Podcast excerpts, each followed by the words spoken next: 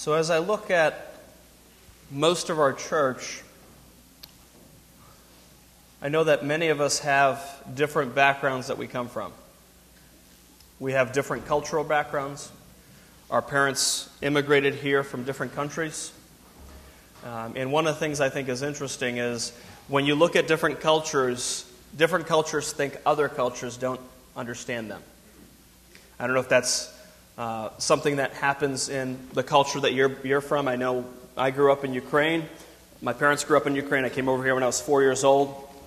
And one of the things that we constantly, as I was growing up, my mother would make a statement, well, Americans don't understand where we're coming from on this. And I'm sure that some of your grandparents, your great-grandparents, those that came from another country and another cultural background, they would stress that many times other cultures don't understand theirs. So there'll be sayings that you make, you will say in your culture, and another culture will just look at it, kind of go, I get it, but don't. In fact, we actually used to. My dad used to tell me this statement in Russian. It's a pretty good, wise statement, but it kind of comes from a communistic mentality, if you will. The statement was, if you can't, we'll teach you. If you won't, we'll make you. So, there are these cultural things that we are brought up with that many times the translation is lost when we bring it to another language completely. And I believe what happens in the church is we read the Bible through many of us, a King James, Elizabethan English, thou shalt, We read it with that kind of language, and we miss the fact that the original authors were Jewish. They had a Jewish mindset. So this morning, as we kind of, follow along in our path on discipleship and why we believe here as a church it's important, I'm going to ask the question, what is your mindset? What is your mindset? You see, most of us don't realize that when we read the Bible, we're reading it from a Western culture. What we don't realize is most of the writers were Jewish, and they're not thinking the way we are. In fact, you as a parent would probably agree, your children probably don't see things the way you do many times. You have to correct them, right? Is there something that sometimes kind of, wait a second, why did you think I meant that? Wait a second, I didn't mean that. Here's what I spelt it out for you. Where did you get that you didn't need to take the trash out? Where?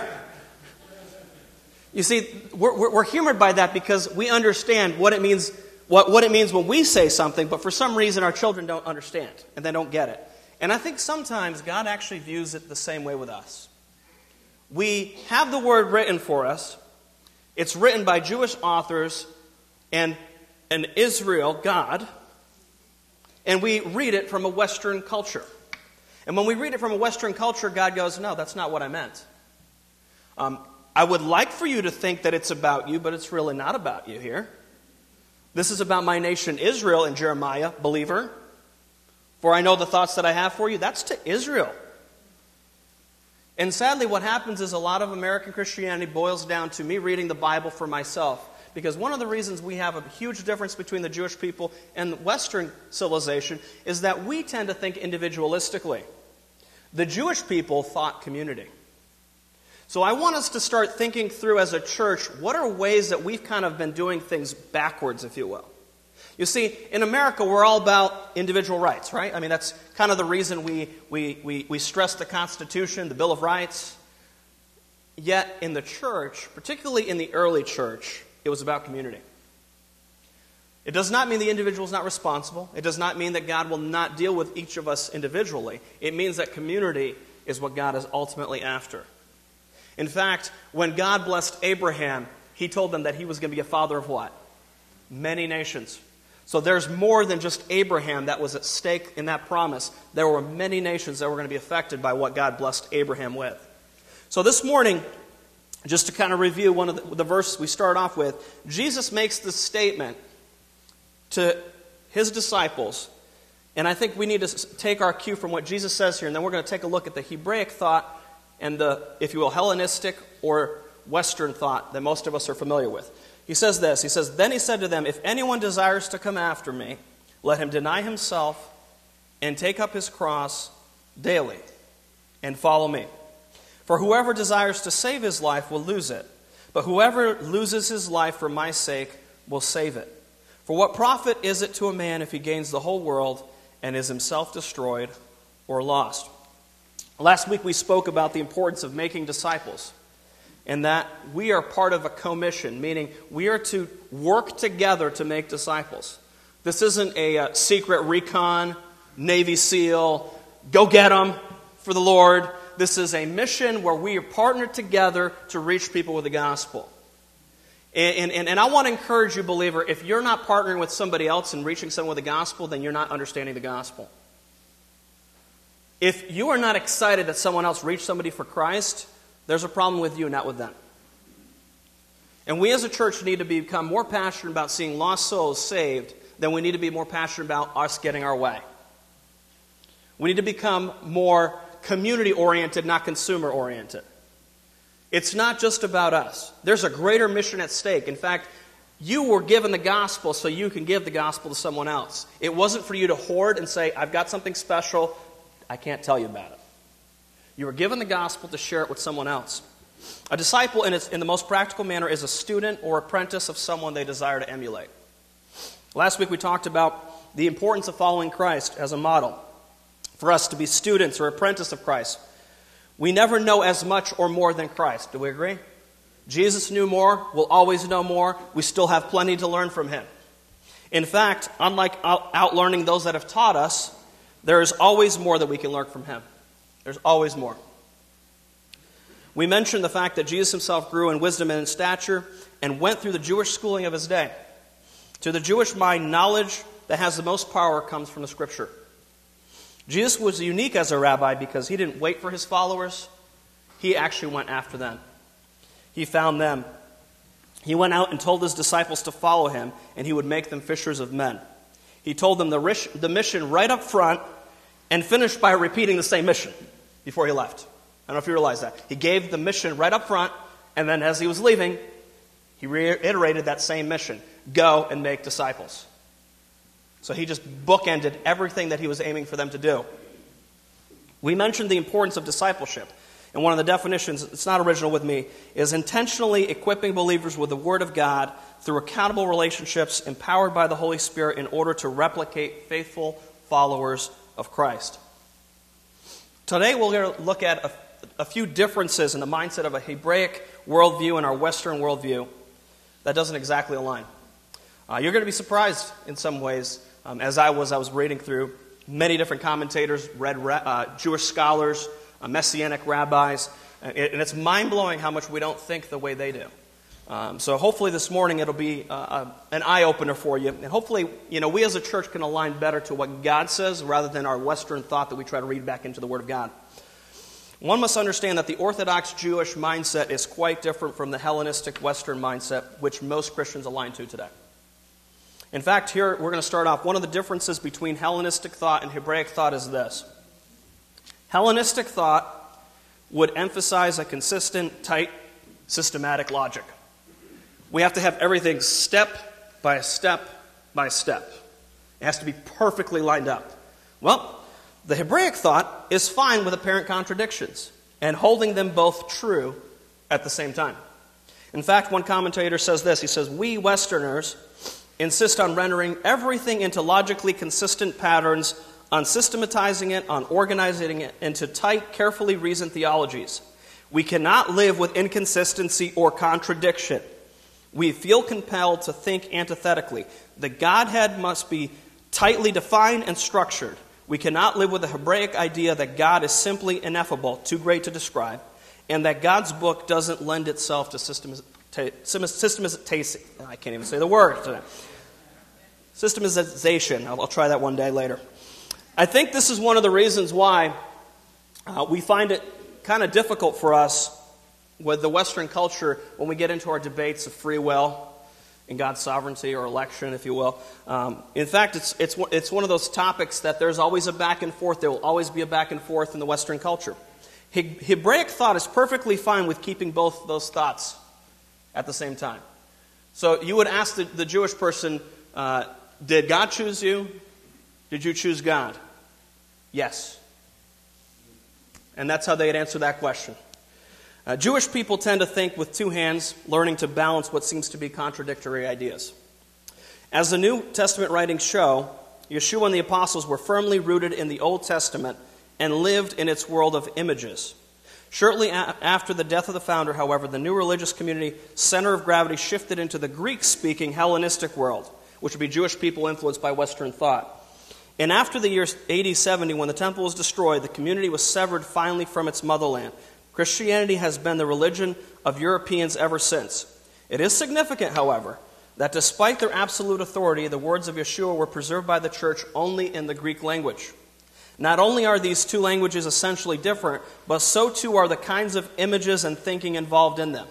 This distinction goes very deeply into the psychic life. The Jews themselves define their spiritual predisposition as anti-Hellenic.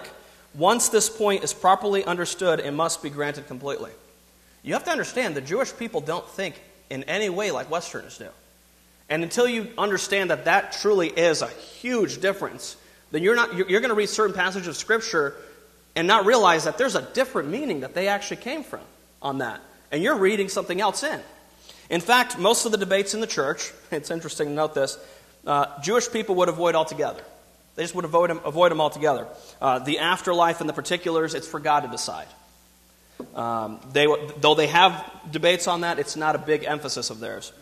Free will, predestination, how exactly God inspired the writers who wrote the Bible. They just believe God did it, and that settles it. Hellenistic thought, here's another one, is more focused on ideas, words, definitions, outlines, bullet points, list. I don't know if that makes any sense. Guess what I'm doing. Hebraic thought is more focused on symbols, pictures, stories, imagery, and poetry. To illustrate, if you were to ask a Western-thinking Christian what God is, what do you think the responses would be? What is God? Anybody? God is love. God is holy, right? That's mostly the way Westerners think. Well, if you were to ask a Jewish student the same question, they would respond, God is a strong tower. God is living water. God is warm bread. You see the difference? You see the different emphasis? The idea to the Jewish mind is to stir the emotions, not just blow the mind of a concept one finally understands. If you think of words love, holy, omniscient, you're registering concepts. If you think of a rock, living water, bread, you sense the visual and how that stirs your emotions. In fact, if you're thirsty and someone brings up water in a sermon, what do you think you're going to be thinking of the whole sermon? Water. There's a reason why when Jesus goes to the Samaritan woman, guess what he does? He brings up living water. Pay attention. Those little things will start sticking out to you more when you understand where the Jewish people come from. To take it a step further, if you were to say that God is love, the Hebrew mindset would be more of a God who loves or a loving God. God's word was not just an idea or concept, but something that was a moving force to the Jewish people. In fact, one text we're going to look at says, I have heard, and I want you to pay attention to some of the language here. I have heard what prophets have said who prophesy lies in my name, saying, I have dreamed, I have dreamed. How long will this be in the heart of the prophets who prophesy lies? Indeed, they are prophets of the deceit of their own heart, who try to make my people forget my name by their dreams, which everyone tells his neighbors, as their fathers forgot my name for Baal. The prophet who has a dream, let him tell a dream, and he who has my word, let him speak my word faithfully. What is the chaff to the wheat, saith the Lord? Notice the description here. Is not my word like a fire, says the Lord, and like a hammer that breaks the rock in pieces? Notice the descriptive language here. Therefore, behold, I am against the prophets, says the Lord, who steal my words, every one from his neighbor. Behold, I am against the prophets, says the Lord, who use their tongues and say, He says. Behold, I am against those who prophesy false dreams, says the Lord, and tell them and cause my people to err by their lies and by their recklessness. Yet I did not send them or command them. Therefore, they shall not profit this people at all, says the Lord. Notice the description of God's word.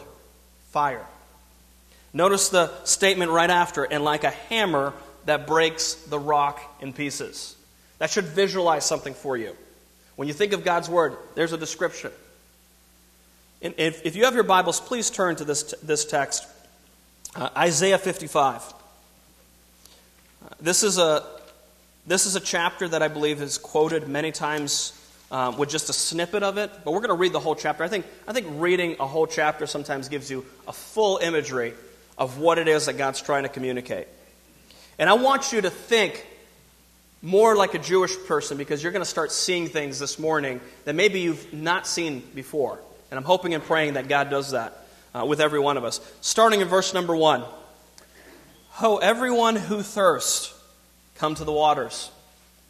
And you who have no money, come, buy and eat. Yes, come, buy wine and milk, without money and without price. Why do you spend money for what is not bread, and your wages for what does not satisfy? Listen carefully to me and eat what is good, and let your soul delight itself in abundance. Incline your ear and come to me. Hear, and your soul shall live. And I will make an everlasting covenant with you, the sure mercies of David. Indeed, I have given him as a witness to the people, a leader and a commander for the people. Surely you shall call a nation you do not know, and the nations who do not know you shall run to you, because of the Lord your God and the Holy One of Israel, for he has glorified you. Seek the Lord while he may be found. Call upon him while he is near. Let the wicked forsake his way, and the unrighteous man his thoughts. Let him return to the Lord, and he will have mercy on him, and to our God, for he will abundantly pardon. For my thoughts are not your thoughts, nor are your ways my ways, says the Lord. For as the heavens are higher than the earth, so are my ways higher than your ways, and my thoughts than your thoughts. As the rain comes down and the snow from heaven, and do not return there, but water the earth, and make it bring forth and bud, that it may give seed to the sower and bread to the eater, so shall my word be that goes forth from my mouth. It shall not return to me void, but it shall accomplish what I please, and it shall prosper in the thing for which I sent it. For you shall go out with joy and be led with peace. The mountains and the hills shall break forth into singing before you. And all the trees of the field shall clap their hands. Instead of the thorn shall come up the cypress tree. And instead of the briar shall come up the myrtle tree. And it shall be to the Lord for a name, for an everlasting sign that shall not be cut off. Notice the imagery in this text of Scripture that Isaiah writes down for us. Look at all the comparisons. And see, most of us, we come to this text right here. Most of us know verses 8 and 9. And then we also know 11. Guess what we skipped? Verse 10, where he gives a description before he goes to that next section. For as the rain comes down, the snow from heaven, and do not return there, but water the earth. You notice all this descriptive language that I think sometimes we just miss. We miss because we're not reading it from their worldview. We're not reading it from their mindset.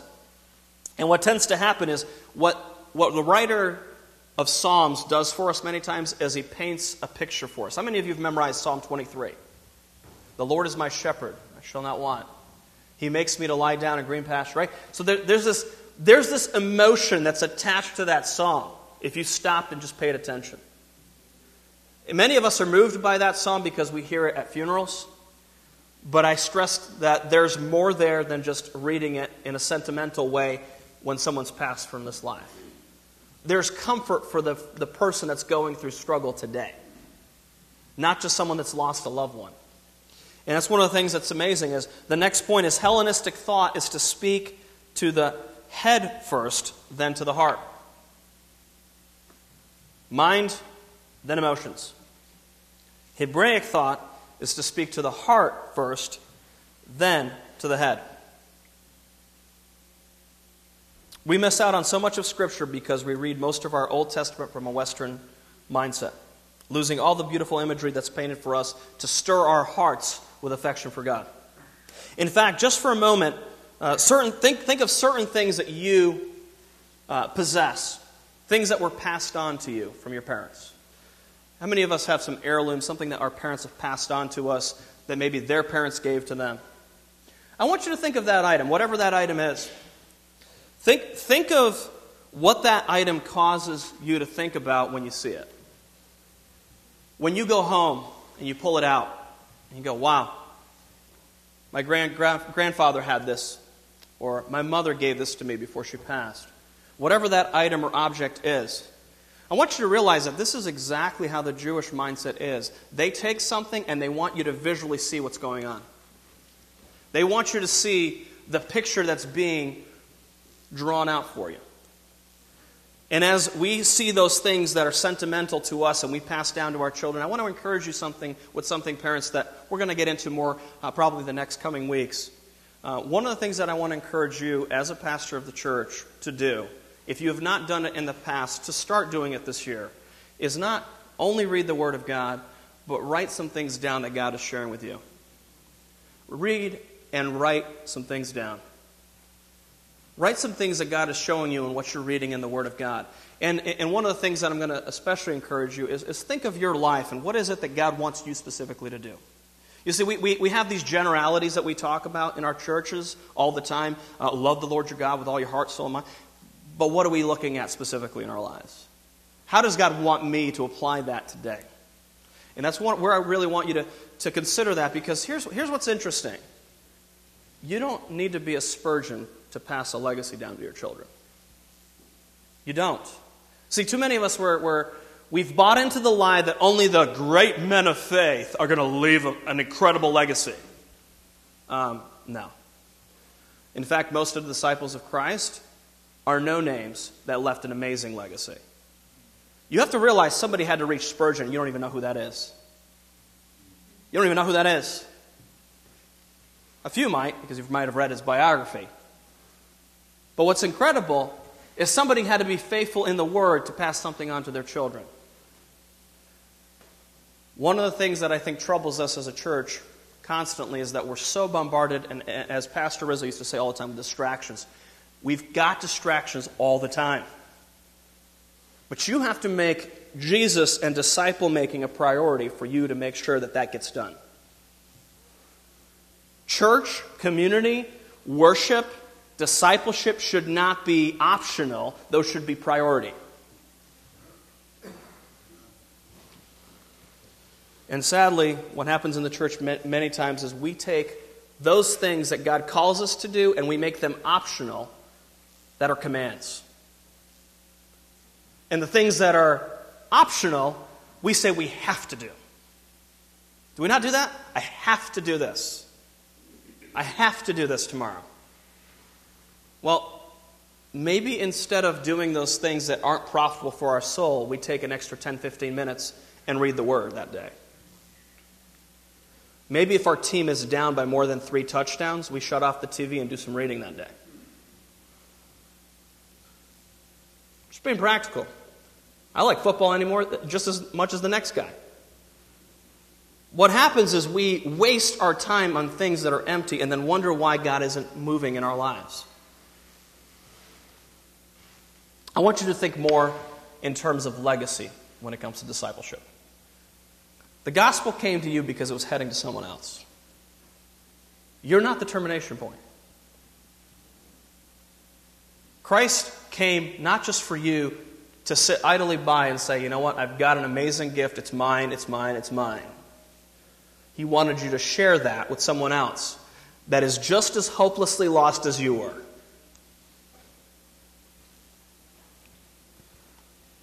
Parents, what do you want to leave your kids? Be honest with yourself. How much of an account you want to leave them with? Are you looking financially only?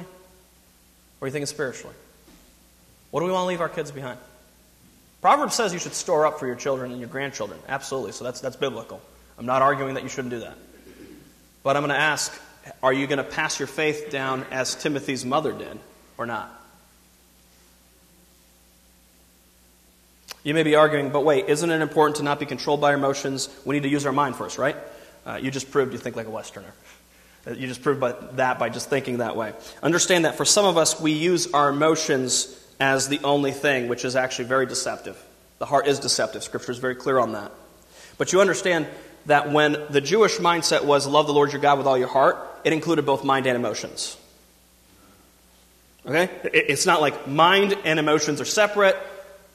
Hopefully you can figure out how they all work together. No, it's together.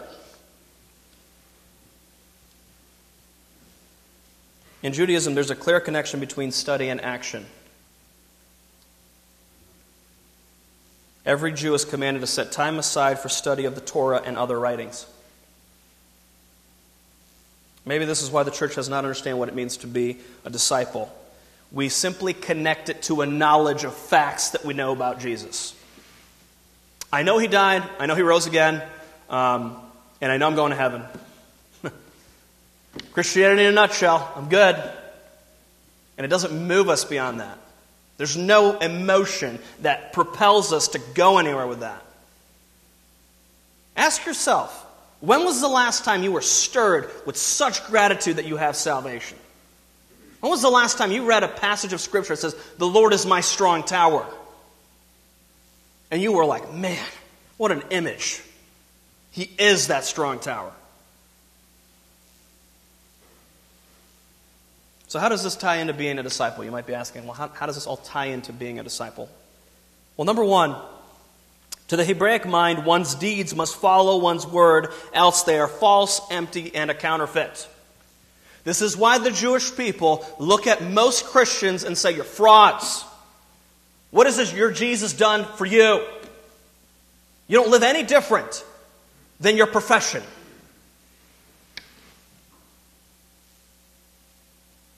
I would argue that Jewish people are more committed, particularly the Orthodox Jewish people, are more committed to their faith than we are.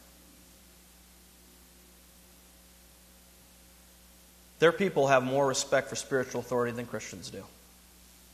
Christians think everything is optional. To the Jewish mindset, it has to be done. God commanded it, I have to do it. To the Hebraic mind, quality of one's life was more important than the knowledge one possesses.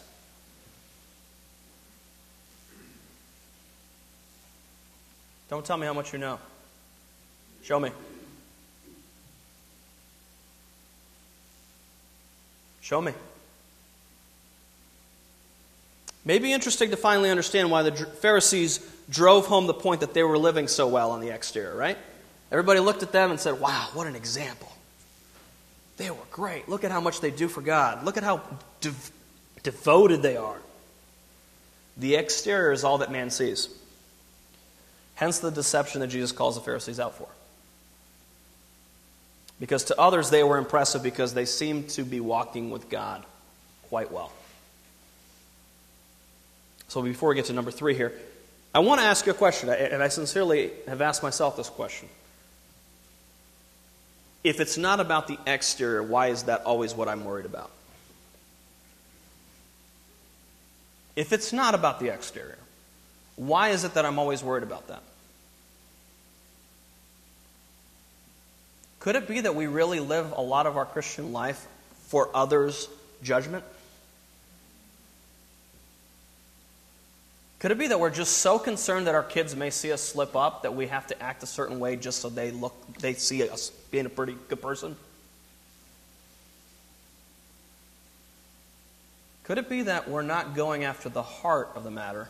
We're only looking to have the exterior look a certain way because we have a standard that we're trying to keep so people think of us a certain way.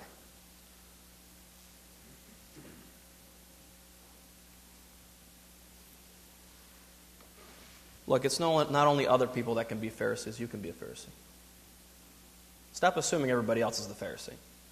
We read the Bible and go, oh, that's not me. I know someone in church like that. I wonder what you would be praying if you were the one that Jesus used the illustration about. Doesn't sound similar to the Pharisees' prayer, does it? Number three, to the Hebraic mind, faith was not only a mental assent, but rather continual action that followed in line with the confession.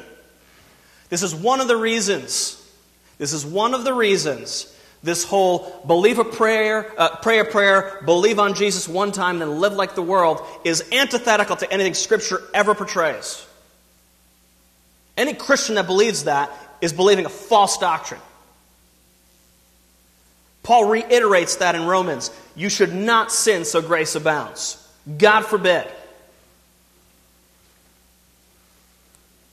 Many Christians have said they believe that Jesus is Lord and Savior, but to the Jewish mindset, pronouncing certain words without actions demonstrated makes that confession null and void.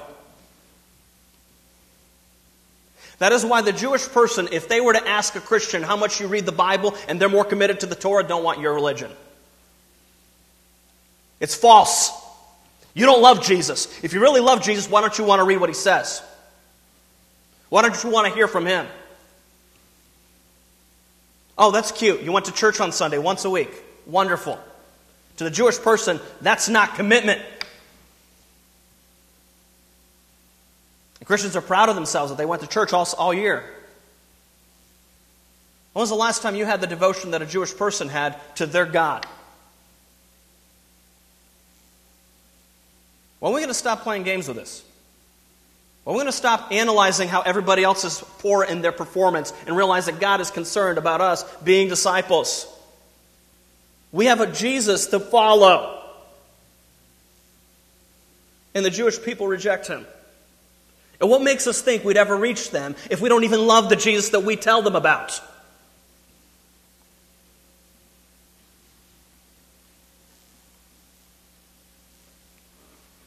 You should be concerned why you are not following God's word, yet declaring you're a Christian. That should be a serious point of consideration for you. So, some people are still like, well, I get it. We think differently than they do on some things, but why does that really matter? Well, I want to prove to you something that's interesting. If you actually read writings of Alexander the Great and some of the things that he implemented when he conquered nations, you're going to be blown away by what things he influenced that culture with. And what's interesting is, as Alexander the Great did not, when he conquered a nation, destroy that whole culture. He didn't come in and just destroy everything. He actually let them exist with their religious system. But what he did is he introduced certain things that would then influence that culture that he had just conquered. So here are some of the things. Ways that you and I are influenced, even to this day. Alexander allowed Jewish people to not only practice their religion, but also introduced other options for them to enjoy. Number one, introduction of educational centers that taught religion, history, math, etc. So the Jewish people had their synagogue. Guess what Alexander the Great did? Set up his own. I want you to start processing, parents. See if some of this is still going on today or not. Okay? Just... really not different. You know, Satan's been using the same strategies for a while. It's amazing how many Christians are in denial all the time. Here we go. They didn't prohibit the Torah from being read. They just introduced their gods as well. Oh, you love God? Sure, great. Well, here's some other gods for you to consider. They encouraged the Jewish people to keep learning and learn from them, to not be closed-minded. How many of you have ever heard that? Don't be closed-minded. Be open to other spiritualities. You don't need to be a Christian. You need to be spiritual. See how similar that is sometimes? No, it doesn't go away. Hence you have Hellenistic Jews later on. In fact, the Samaritan woman was already influenced by that. Number two, set up athletic competitions that were foreign to the Jewish people. The Jewish people didn't have their own Olympic Games, if you will. This became the basis for the Greek Olympic Games. In fact, Paul even uses the illustration of a runner, right? In fact, the duties of the priesthood were hindered because sometimes there weren't enough priests to live out, if you will, the word in the temple because they were out and distracted going to the Olympic Games. Look, you can research all this if you think I'm off on this. It's incredible what Alexander the Great did. He knew what he was doing. Number three, news, music, and art from other parts of the world. In and of itself, none of these things are bad, but what they ended up doing was influence the Jewish people to think differently than what God wanted them to think. And be more interested in other cultures and their practice of faith. See, in fact, if you were to read the Bible this year, you're going to see many ways that the Jewish people were influenced by outside countries that would conquer them. And hopefully you have enough discernment to know that could be me, may be me, right now. These new ideas brought in other cultural practices that became an interest for the Jewish community, paving the way to Hellenistic thinking. And number four, theaters for comedy and tragedy plays. Theaters for comedy and tragedy plays. The layouts of the theaters that they had back then, we still use today. Where people are on stage, they act out certain scenes. In fact, Jesus even uses the term hypocrite, right? He even brings up the term that they're all familiar with at that time because they had already been influenced by that. An actor who pretends to be someone else by wearing a mask. So, you might be asking, well, how is any of this relevant today? So I want to be practical. I want to bring this to the 21st century with modern screens and everything. Okay? What are places of education that may influence us to think differently? Do you think that that's a possibility in our culture at all? Or are we kind of assuming that that's not going to happen? Instead of arguing, why don't you look at history and then argue with that? Okay? If you're like, I don't agree with you, Pastor Roman. My family's better than that. That's great. That's fine. Look historically. See what happened. What about sports? Oh, no. Not the idol. Could it be that we're so enamored with sports that we're distracted from more pressing matters? Could it be that instead of memorizing stats, you memorize verses? That might be better for you. Who cares how many interceptions the quarterback had?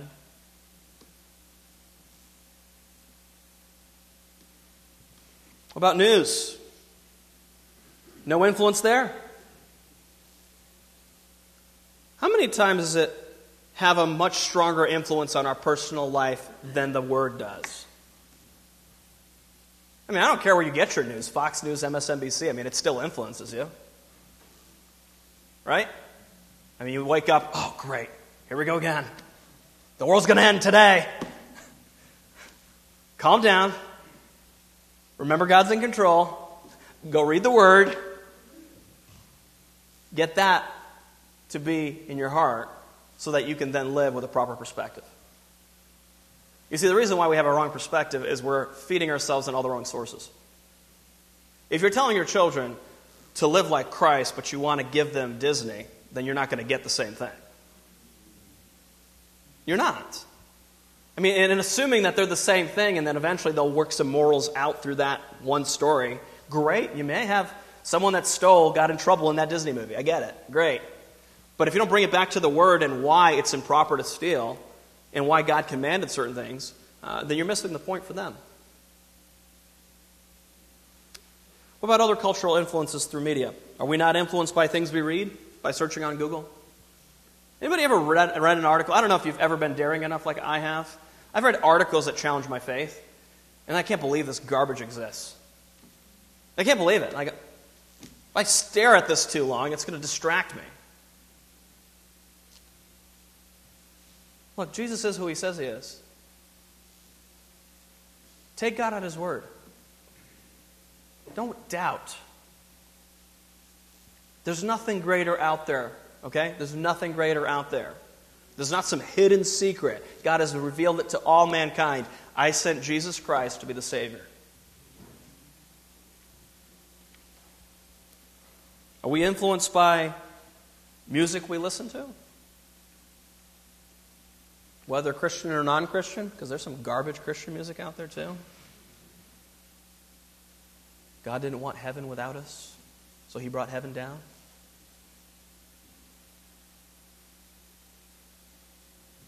Oh, wonderful. We're thinking God is lonely now. Horrible theology.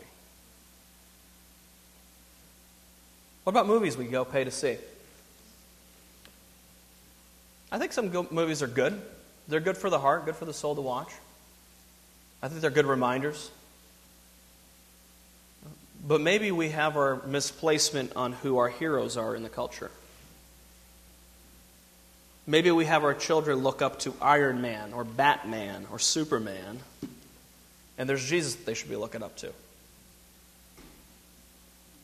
Look, my kids have a Batman backpack in case you're thinking I'm judging that. I'm not, okay? But I do tell them that Jesus is their ultimate hero, okay? Batman can't do nothing, all right? You don't have a chance. It's going to get owned instantly. Last time I checked, Batman don't walk on water. He drowns. So, in conclusion, a couple questions for you, and I'm serious about this. Number one, are you a disciple of Jesus or just a false convert? It's a serious question to ask. I'm not thrilled to put that up on the screen. Are you a disciple of Jesus or just a false convert? Back to the verse we read earlier. Then he said to them all, if anyone desires to come after me, let him deny himself. There has to be a denial of self. And take up his cross daily and follow me. Notice the word daily is there? Like every day. For whoever desires to save his life will lose it. But whoever loses his life for my sake will save it. Another text actually said for the Gospels too. For what profit is it to a man if he gains the whole world and is himself destroyed or lost? Look, there's no benefit if you don't have Christ. There's none. It's great that you're a nice person, but there's no benefit at the end if you don't have Christ. Have this honest dialogue between you and God. Am I a disciple? Am I following you? And number two, if you are a disciple of Jesus, are you loving the people in this church? Pointed question. Are you loving the people in this church? This is an area that God has had to break my heart on because I have to ask myself constantly, am I loving the people in this church? Or am I just saying that? Or just sounds good? Scripture says this in John 13, 34, and 35. And I believe this right here is the secret for our church growing right here, okay?